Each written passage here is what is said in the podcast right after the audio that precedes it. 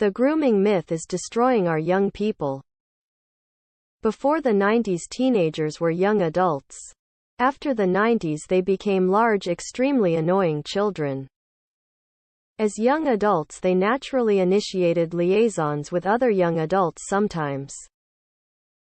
Here's a fictional account of a 15-year-old trying to seduce a gorgeous man who is five years older than her.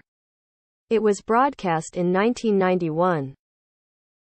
I've spoken to a lot of people about this. Every one of them confirms that they or someone they know tried to seduce an older person when they were underage. Or had a minor try to seduce them when they were no longer underage. It happens quite often. It's a natural thing for young adults to do. Also remember that the taboo against five-year age gaps did not exist before 2000. Like never in human history.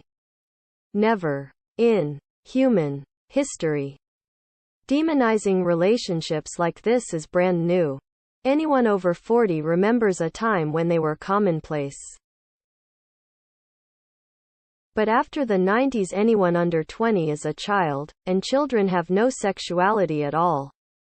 So how is it possible that sex between a 20-year-old and a 15-year-old could happen?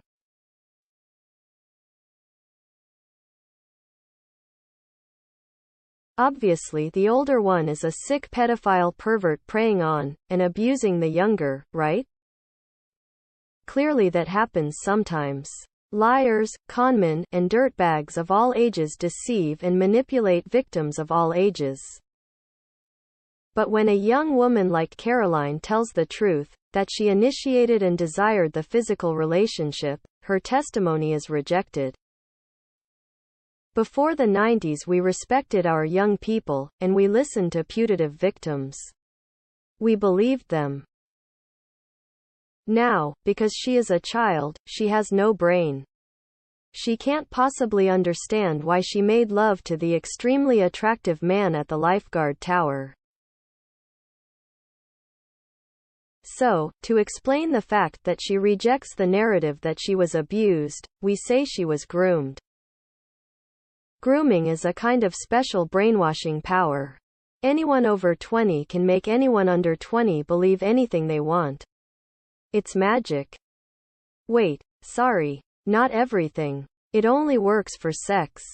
In all other things, like yard work, housework, schoolwork, etc., teens are extremely hard-headed, stubborn, and intractable. But when it comes to sex, older people have complete mind control powers over everyone under 20. It's nonsense, of course, but it is a perfect excuse to completely disregard the wishes of the person we are pretending to protect. Isn't dehumanizing teenagers great?